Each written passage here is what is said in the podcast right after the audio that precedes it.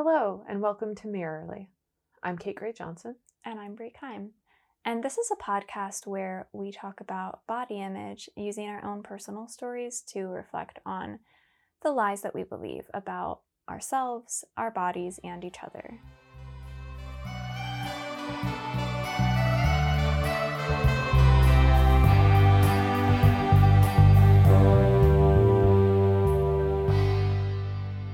Hey, welcome back to Mirrorly. Thanks for joining us. Second episode. Woo. Gonna dig a little deeper. Um, if you were here for the first episode, we talked about just being kids and how we processed who we were and our place in the world. And we had a couple revelations about moments that really impacted us. Brie and I are going to get really specific about our stories, but our stories aren't all encompassing. We think there's some value in sharing specificity of our own personal experiences, but if your experiences differ, they're equally as valid. You don't have to have seen things the way we did or feel the way we did to have a valid experience and have a really real struggle with your body image and food and all of the above. I do just want to sh- throw out the disclaimer today that in some of the specifics, particularly of what I'm going to say, numbers come up. They're in no way meant to represent what is healthy or unhealthy. These are just numbers that I remember from my experiences. And if if those kinds of things are triggering to you, I just want to let you know that ahead of time that uh, a couple specific numbers from my weight and weight loss experience outside of the context of being bulimic do come up and i just want to give everyone kind of a a warning about that Yeah, exactly. so today we're going to get a little closer to the edge of the event that was being bulimic for me And being anorexic for me. and we're just gonna explore how we picked up momentum that led to that place When we just jumped off the cliff. Because we teetered on the edge for a while. Yeah, so we're going to examine the space a little closer to that edge, right up into it. Yeah, Here we go. well, let's get started. So, last time we talked a little bit about just how we saw the world as kids mm-hmm. and kind of maybe some of the lies that were floating around us that we grabbed onto and I found the conversation I what I found most interesting about the conversation was that at least reflecting on my own experience is that I think the lies that I believed as a kid that affected me most in the future weren't actually about my body or how I looked. They really were a little more about how I thought of myself as a person. Yeah, I think so too. I think that we definitely kind of uncovered something in discussing that a majority of the lies that we were believing stemmed from internal rather than external. yeah, definitely. I think it's also interesting to just recount that a lot of the things we were taking in weren't fully formed at that point. And so that's what we're going to be focusing a little more in this podcast. Um, so we both eventually got to the point where the way we saw ourselves uh, resulted in pretty classic eating disorders. And so today we're just going to be getting a little closer to the edge of those moments in our life and what did that edge start to look like and what things were we really internalizing and making regular practices that probably snowballed into that point. Is that Yeah. kind of accurate? Yeah, I think that's fair. Yeah. I don't know. Where do you want to start? Yeah. Well, when I was reflecting on what we were going to be talking about today, I looked down at like the notes. All of a sudden had this moment where I one of the one of the things that was there was what happened when you hit puberty and how did that and I I was like, uh, I don't want to remember that time. there like there's a book, I think I think it's by James Patterson. Maybe don't quote me on that. But We're literally quoting you. we are recording exactly what you say. Quote me on this. This is accurate information. James Patterson wrote a book and it is called Middle School The Worst Years of My Life. I don't know if that's true or not, but there's a book out there that I think James Patterson wrote that's something along those lines. And I don't think that that's wrong for most people. Yeah. I I mean puberty is weird for everybody. I I remember that time being weird but not because my body was changing. Like I don't Why was it weird then? uh I think like that's the first time you start feeling like oh I'll be an adult eventually. Mm. Yeah. Because your body's changing. I guess so. I guess so. I, I, you know, I wasn't like, I didn't like sprout boobs the same way some girls did, Mhm. and i got my period late, and so yeah, it just feels more spread out. Yeah, that makes sense. And sense. middle school was the first time I had friends at school, so that wasn't a negative thing. Sure, yeah. But yeah, I guess the big thing about puberty is that you become more aware of your body. Mhm. and that's um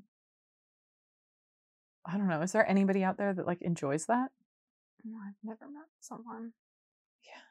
Please let us know if you enjoyed puberty. all right so take Um, us take us back to puberty brie oh, okay. So I'm gonna go first. yeah you are Um, uh, okay. Well, okay. So I was thinking about this, and I can't pinpoint a time where I'm like, this is when I started puberty for sure. Mm. I do remember starting middle school.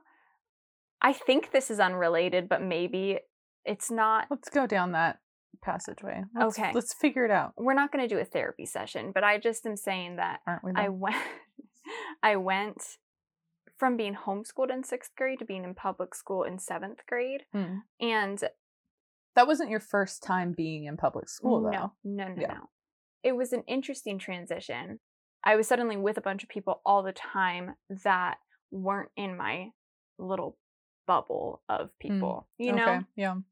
Um, and I think that definitely brought to more just under the surface what I believed about myself, even though I couldn't conceptualize that. What I do remember about being in middle school was that, and at, at the time, I, I thought really not much of this. I didn't think of it as, oh, this is because I don't like myself or I'm uncomfortable with who I am. But I remember that I often pretended in an almost absurd way to be somebody else Hmm. because I was more comfortable if I imagined that I was somebody different. And the absurdity of it, aside from that in of itself, was that I was, I pretended I was like a secret agent spy, you know? Um, so I wanted to be this really intelligent, cool, savvy secret agent person. And I would imagine this often, especially while I was at school, that I would have to act like quote unquote normal in front of all these people because I had this really incredible secret life on the side that no one could ever know about. yeah And in reflecting on that, I think there was this bit of self protection sure that I could believe if I pretended this that I was a genuinely really cool, interesting person. Where if other people didn't think that of me, I could pretend that that was all part of the plan. You know, which is actually Yeah, something yeah. that we kind of touched on last time is that wanting to guard yourself against rejection. there's something interesting about that uh, that I think we both did, like where uh, you detach your internal self from your external self. We I, it sounds like we both started doing that fairly Oh. early. Please tell me about your experience. Well, a little bit like I was telling you before with the car and the music Mhm. and just putting something else out there. But I definitely did that a similar thing as a kid and in middle school. And just I'd take the games that I played with my friends at home outside of a school setting and I wouldn't necessarily bring them to school with me in the way that you were pretending to be a secret agent, but I would daydream about those spaces. Mm. I'd write stories in my head and I'd just go live in that world Mhm. in between so that I didn't have to spend as much time in my present world. And it was very much uh, creating characters or little side paracosms for me to live in. And I think there's just there's something about not having to be too present that detaches you from that, but even even so, if you can set up if you can set yourself up to be like whatever people are seeing uh, as their first impression is different. And and to an extent this is true right? Your first impression might not it isn't all of you but sometimes i think especially when you're ki- a kid even if you're self-aware it feels like that must be all of you Mhm. so you're still kind of figuring out who you are and so everything that people reflect back to you whether it's supposed to be or not becomes really internalized so we're setting we're yeah it sounds like we're both in process as kids separating those two things Yeah. because as a kid you don't really have the tools to know that uh, all that stuff will develop and even that you know when you're a kid and the adults tell you that things won't really matter that much when you get older like certain things Mhm. even if you're a very intelligent child or a very self-aware child you don't necessarily understand what that will actually look like or mean Right. so you have fairly primitive tools to set up your own understanding of yourself and how to like project that to the world Yeah. Yeah, and I think there's also a part in hitting that stage of puberty when you are kind of in the in between of of being a kid and being an adult where at least for me, I don't know if this is for everyone, but there's this kind of pressure to be interesting. And I don't know if you had a similar experience or not, but middle school was the first time that I really came up close and personal with friends who were struggling with depression and and there was a big when I was in middle school there was uh I don't know what they called it emo or Mm. that kind of style was emo and scene kids that was my high school years Okay, yeah, that makes sense. And but you start to deal with those like those real serious things in life where uh, whether it's a trend that people are jumping on or a real mental issue you that all gets kind of blurred together. I think that develops into more major identity issues. going back to what you were saying about being interesting i think i definitely during that time felt that to be sad and to be depressed was was interesting it Mhm. made you more interesting to Yeah. have a tragic backstory Yeah, exactly. Even if you don't experience that sort of textbook trauma or what you would expect to cause deep emotions, your emotions of being sad and and depressed and confused are totally still genuine. it uh, honestly in some way kind of i think there's also another side to it where unless you have some really textbook dark past or sad thing happening to you you have to create something that validates those emotions Yes, that's a very good way i can't just be sad I don't know. I guess I I thought some of the things that actually were difficult in my life, but weren't um weren't going to be turned into a movie or anything. Yeah. They weren't good enough to make me that sad or that feel that lonely or feel that alienated. I needed better reasons or I wasn't allowed to feel that way. Yeah. It's almost like you feel that because you have emotions. Maybe this is it because when you hit that age and you start to really feel things deeper and and process things a little bit more when you don't have a long list of trauma and tragedy in the classic sense you almost feel like a fraud Mm. and it's so interesting that you use the wording you don't feel like what your situation or circumstances are are good enough to qualify you for that because isn't that this whole thing of relating to yourself and and your body and all of that stuff? It's you just don't feel good enough.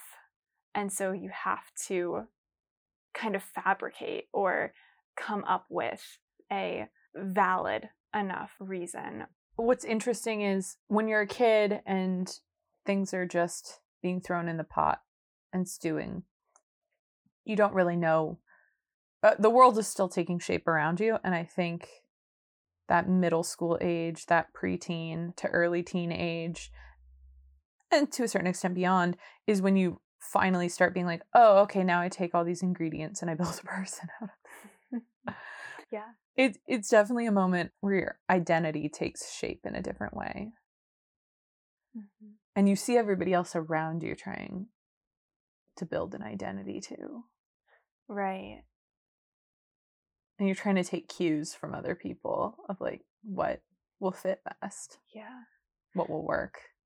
and i guess maybe that maybe that is the time where the the lies that you believe about yourself that have been stewing start to really surface Yeah. because you're trying to create an identity and figure out who you are but you have these things that you believe that must fall somewhere in there even if they're not true and so they start becoming part of who you are too Were there any distinct moments for you during that time where you uh, do you remember becoming aware of your body in a new way?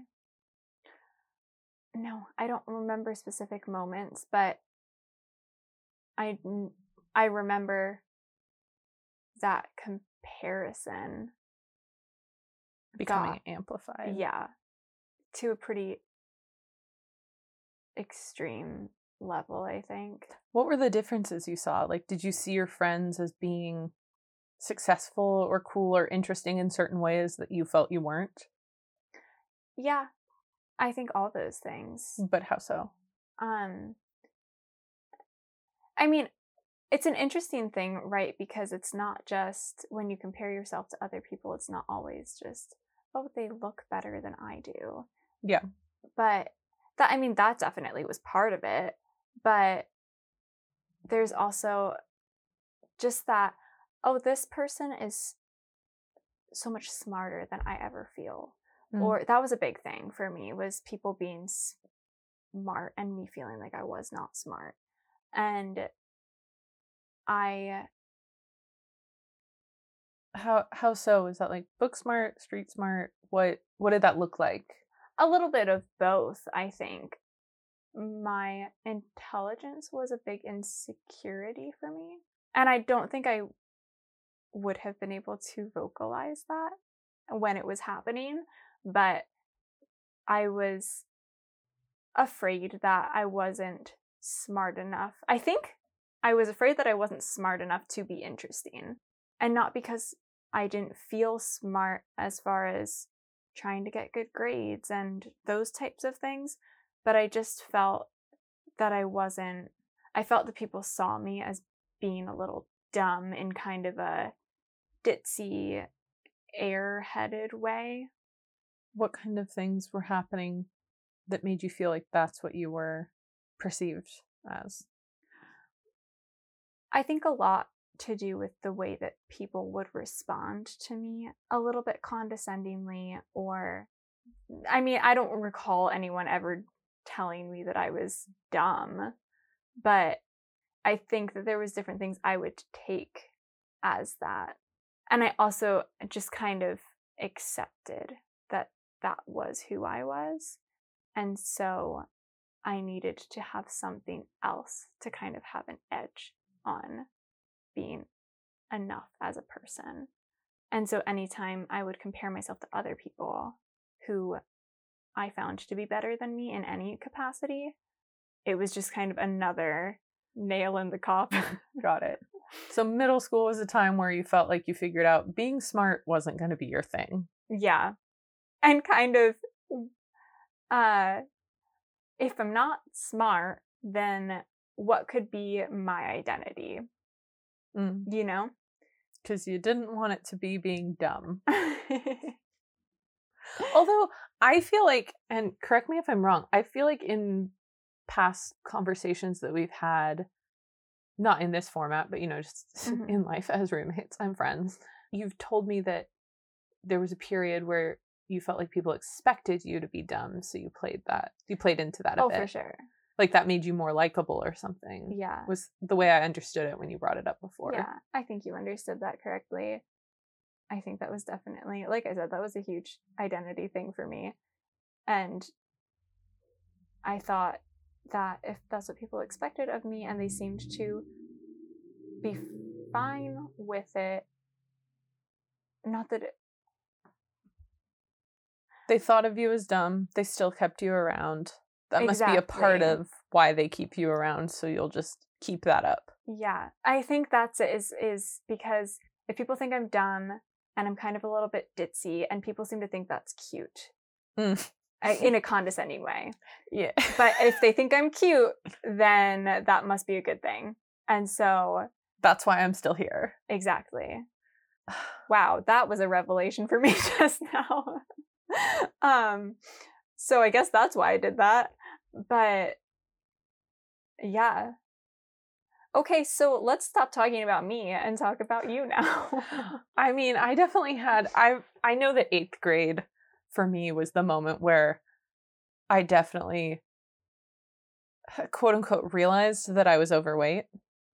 I'm pretty sure if I in in reflecting that there were moments before that period where I was like, "Oh yeah, I'm a little chubby," or mm, uh, you know, I like eating more food than most people do. But eighth grade, I think, was the first time that I was like, looked at myself and was like, "Oh, I'm I'm fat," and um, I decided I wanted to do something about that.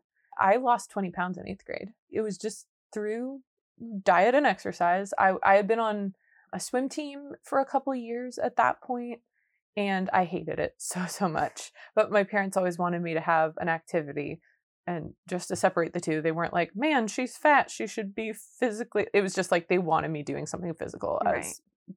you know, all parents should want for their children. I rode horses, but at that time it, it wasn't English and it wasn't competitive. And for the most part, it was trail riding. So it wasn't super physically demanding. But when I hit 13, I was finally old enough to get a gym membership. And it's the same gym where we had swim team. And my mom was a member of that gym. So finally, like, I got to quit swim team because now I could go to the gym with her. And I think when I kind of became aware, I'm like, oh, I'm fat. I don't want to be. I started eating healthier. And healthier for me just meant I went, we went to Soup Plantation a lot and I loved their salad bar. So I asked my mom to get me basically all the same ingredients I would put in that salad, but instead of ranch dressing, I'd do Italian dressing. And I this sounds extreme and in some regards maybe it is, but uh, also remember that I have PKU, so I can't have a lot of protein. Basically my diet went from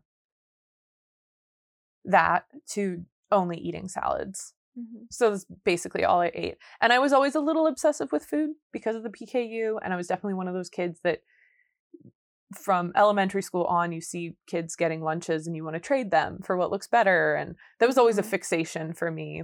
What do these people have that looks tasty and that I don't have? What can I trade them for? So on and so forth. And so it was also a big habit in the group of girls that I ate lunch with, where if we didn't want something or we were kind of there were leftovers, we'd throw it in the middle and everybody could have it. So like Mhm. when it was brownies or candy or chips, I always was I was kind of and I didn't really become aware of this fully until I started just eating the salads that everybody kind of thought of me as the person who- the the cleanup crew for that stuff. I was Mhm. always very fixated on it, very like, ah, I'll take it, you know, quick to grab the junk food in the middle or ask somebody if I could have a piece of it. And at this time, I just want to clarify. At this time, you were also still taking the formula that you have to take. Yeah. Okay. Yeah. I I've taken that all my life and I will always take that because that's the way I get healthy Right. protein. I just think that that's probably an important thing to to recognize too, in that like you weren't just eating salads, you were also yes, getting yes. nutrition from that. Um, yeah, I was getting that had a lot of sugar and um carbohydrates and protein in it. yeah. Cause like I, I feel like without that information, it's like, oh no, you had an eating disorder. yeah, yeah. No, that's a hundred percent fair. I guess I that's so a part of my lifestyle that I don't always think to bring it up, especially because most people don't know what that is. But you're right, that is important to mention. So yeah, it was a little extra work to pre- prep a salad and bring it in a Tupperware and keep it cool, and then add the dressing at lunch and all that stuff. But I started just eating salads, and I went to the gym with my mom. I think it was almost every day Mhm. um, and that's when I started thinking about. I'd always had to read labels for protein and understand what that was, but that's when I started thinking about calories. And I, I like I said, I lost 20 pounds. This almost is like this echoes where this will all go eventually, which is makes it awkward to talk about because I don't think of that as a time where I was unhealthy. But I went from being like 144 pounds to 118 pounds over an extended period of time. But yeah, that's that's kind of when I first had this awareness that I was chubbier than most all my friends. I would do neurotic little things in the hallway like we're all standing around talking, but if I hop on one foot or if I like pace back and forth, that'll burn some extra calories. Oh.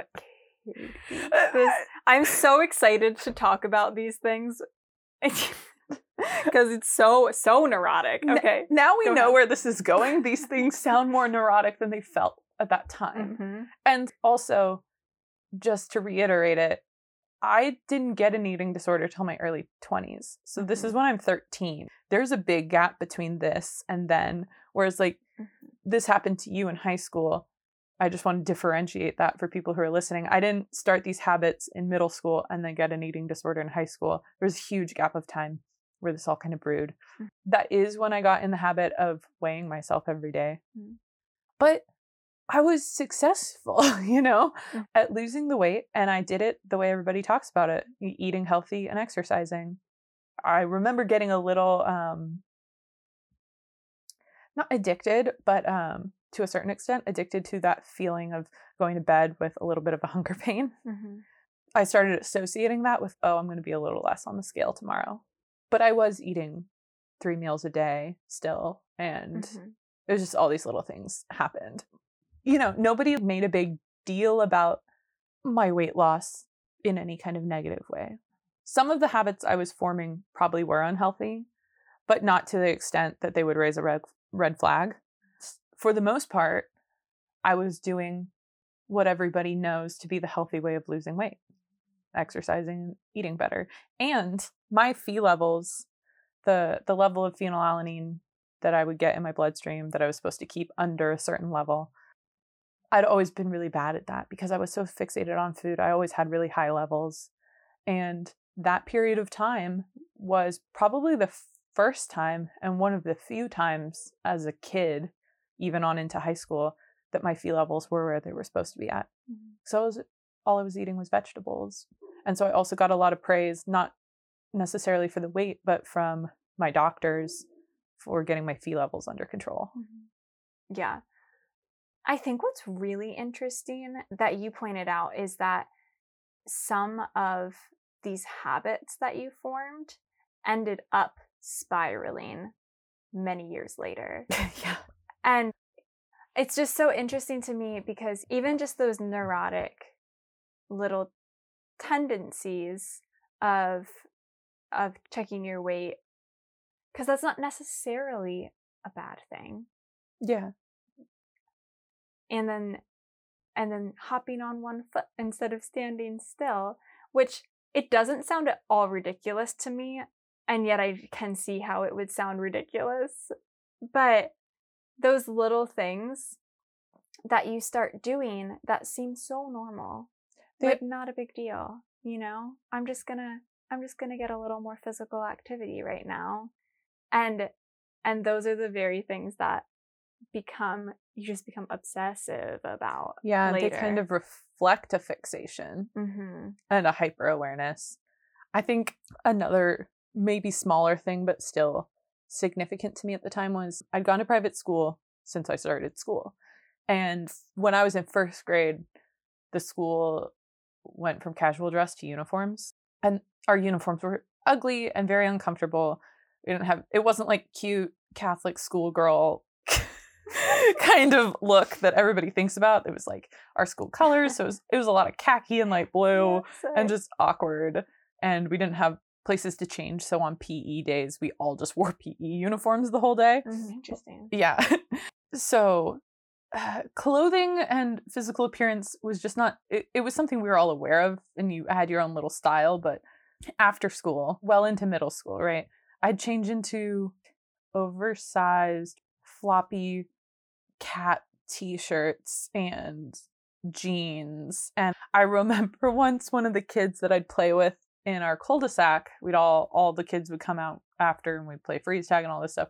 I remember him asking, What clique was I in in school, in middle school? Did I hang out with the cool kids or the nerds or this or that? And I was like, Well, I think our and I had no clue why he was asking me that, but I was like, well, I think our art clique is kind of of girls who not me, but like a lot of the girls I'm around could be with the cool girls. There's not a huge stratification between the girls that I hang out with and the cool girls. It's just that the girls I hang out with have different interests. Mm. And I remember him being really shocked by that and saying, "Oh, I would have guessed this because of how you dress." And I remember I remember being like, "Oh, well we we wear uniforms, so it's not like I wear this to school. But along with becoming aware that I was uh, chubby, I became aware how people were perceiving me a little bit more. Mm. And then I remember I started to get a little fixated on that. I started caring a little more about what I put on after school. And I never wore that dumb cat shirt in front of him again. Uh, but every once in a while, I'd put down what I was wearing in front of him to make it seem like, oh yeah, I'm not, I'm still not really trying and then I'd get something reflected back from him. And sometimes it'd be like, oh, I actually really like those pants or something like that. And then it, when I graduated, I had lost weight. So it was kind of the, I was not chubby anymore. I don't want to be too critical of what it was, whether it was normal or skinny or what. I don't even know if I have an accurate perception of what it was at that point. But when I went to high school, I was so excited to be able to wear regular clothes but then very shortly into it, I became overwhelmed by that too. Mm-hmm. So I think I, I became more aware of that stuff going into high school too. Mm-hmm. And at that point, I was kind of what I perceived as an average weight, but there was it, it was kind of no turning back, like innocence lost in that sense. Yeah, so I think that awareness of my size and my appearance and how my weight and how my clothing affected that and how people perceived me was really that door was blown wide open in middle school mm. from a, a couple different directions. And it just kind of slow burned. That's what i'm i'm so intrigued to hear you share because we will be sharing more in depth of our personal stories. And i'm so intrigued to hear this because to know that backstory, which I knew some of that before, um, but to hear you at what you were saying of kind of laying it all out at one time, um, because you and I have talked in bits and pieces often, but it's all of those things kind of just percolating over so many years. I'm very, I'm very intrigued to hear how that played out um, because it sounds like a lot of the tendency towards unhealthy obsessive behavior started out very early on in very small ways and just held out until you i assume reach some sort of breaking point. Yeah and i think what's interesting too is the fact that those things were formed relatively early but percolated over all these other instances. I think in high school one of the biggest things that I struggled with and processed was just friendships. And it was really uh, figuring out that you had to have a little bit of a guard up. You had to draw lines because yeah. not everybody meant what they said the way you did. There was some disillusionment that happened there for me, mm-hmm. so on and so forth. So, friendship was that big thing. And then just kind of coming into an awareness of how being a creative person was going to be a big part of my life. Not just being creative, but pursuing a career that was creative. That was a big thing in college. Yeah. And like falling in love with film for real in college was both exciting and it kind of opened up the door for me to feel good about being a little weird with my style and interests and tastes. But I think even in the early stages of that, you think and you know this applies to high school as well but you think whatever you like represents you in a very distinct way mm-hmm. and so it's processing that and figuring it out and trying to find your place or find your in yeah into that world mm-hmm. so i think finding your place and how you operate in friendships and then finding your place and how you operate in an industry or um, a creative space those were kind of the things that i was that were forefront of my mind while all these little physical habits, ways of looking at myself, dressing myself, expressing myself. That's a mm-hmm. better way of putting it. Yeah. That was a time where all these ways of expressing myself and seeing myself through that and seeing how other people took it were percolating, but the big things that I was dealing with was friendship and creative goals, I guess. Yeah. Yeah, because there's so much more, as we talked about last time. There's there's so much more than just the external that causes us to reach a point where we either just I think one of the things that you used as a metaphor was like whether or not you're going to jump off the cliff willingly. yeah. um yeah, wow. That was a lot of stuff that just all all happened. Yeah. It's happening right before our very eyes. That was so weird to talk about. I know I already said that, but that was weird to talk about. Yeah. And why? Just because it was uh yeah i guess i uh i knew but i hadn't um proven mm-hmm. or included anybody else on the fact that so many of the things that i uh did early on fed into what happened later you know i think that what both of us are finding and what is very true um, in life is that we, when we include other people in our stories, I was going to use the word journey, but I hate that word. um, when we include other people in our stories and in our processing and in in our lives, it not only causes us to reflect deeper and process things. But I think it also helps us to see more clearly and having having someone else beside us and this is not a new concept having uh, someone else beside us really helps us walk through life and and i think that i just want to note that that's one of the bigger things i think in in body image in relating to ourselves and and trying to decipher through the lies that we believe as people we often try to do it by ourselves and go through all that alone because for many reasons because we find it embarrassing or we think that people won't want to walk through it with us or you know whatever whatever whatever we tell ourselves but when we actually include other people to come along in our lives with us i feel that that's when we really start to understand truth over the lies that we believe Yeah. Yeah. I agree.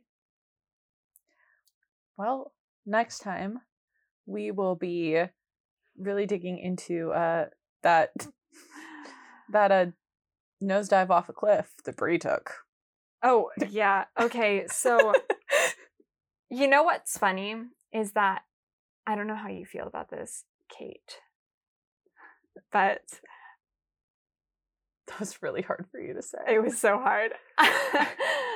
but I'm nervous, not in, I am not nervous to talk about details of, of what it's like to have an eating disorder. I am nervous about sharing exactly what we talked about earlier some of the insanely neurotic things that I thought were normal. And and it's weird because there's something I think that both of us have already shared things that we don't normally talk about in life in this podcast. And yet there's just something about sharing sharing your some of your deepest crazy moments that's Yeah. a little nerve-wracking. Yeah. But but we're going to do it and um and the The train's left the station. Yeah. And the point is that the point of all of this is that we didn't stay in that place and neither does anyone else have to stay in that place. A hundred percent. Thanks for doing this, Kate Gray Johnson. Thanks for doing this, Brie Kine. Uh, I like I like processing with you and I like reflecting. on these I do so.